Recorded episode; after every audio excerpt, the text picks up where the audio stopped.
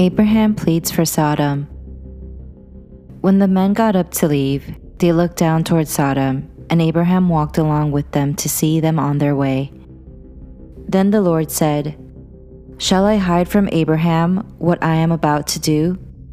Abraham will surely become a great and powerful nation, and all nations on earth will be blessed through him. For I have chosen him, so that he will direct his children and his household after him to keep the way of the Lord by doing what is right and just, so that the Lord will bring about for Abraham what he has promised him. Then the Lord said, The outcry against Sodom and Gomorrah is so great, and their sin so grievous, that I will go down and see if what they have done is as bad as the outcry that has reached me. If not, I will know. The men turned away and went toward Sodom, but Abraham remained standing before the Lord. Then Abraham approached him and said, Will you sweep away the righteous with the wicked?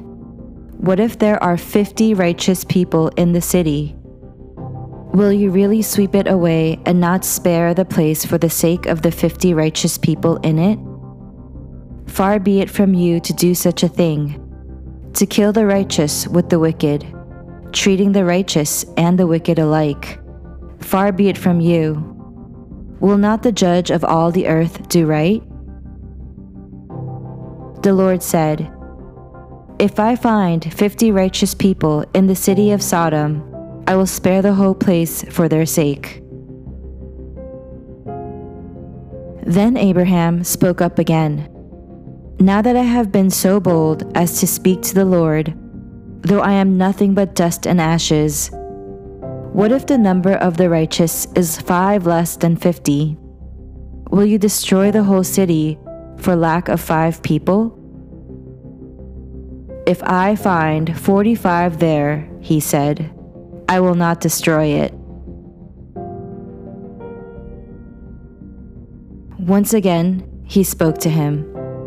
What if only forty are found there?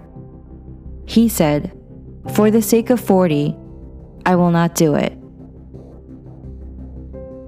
Then he said, May the Lord not be angry, but let me speak. What if only thirty can be found there? He answered, I will not do it if I find thirty there. Abraham said, Now that I have been so bold to speak to the Lord, what if only twenty can be found there? He said, for the sake of twenty, I will not destroy it. Then he said, May the Lord not be angry. But let me speak just once more. What if only ten can be found there? He answered, For the sake of ten, I will not destroy it. When the Lord had finished speaking with Abraham, he left, and Abraham returned home.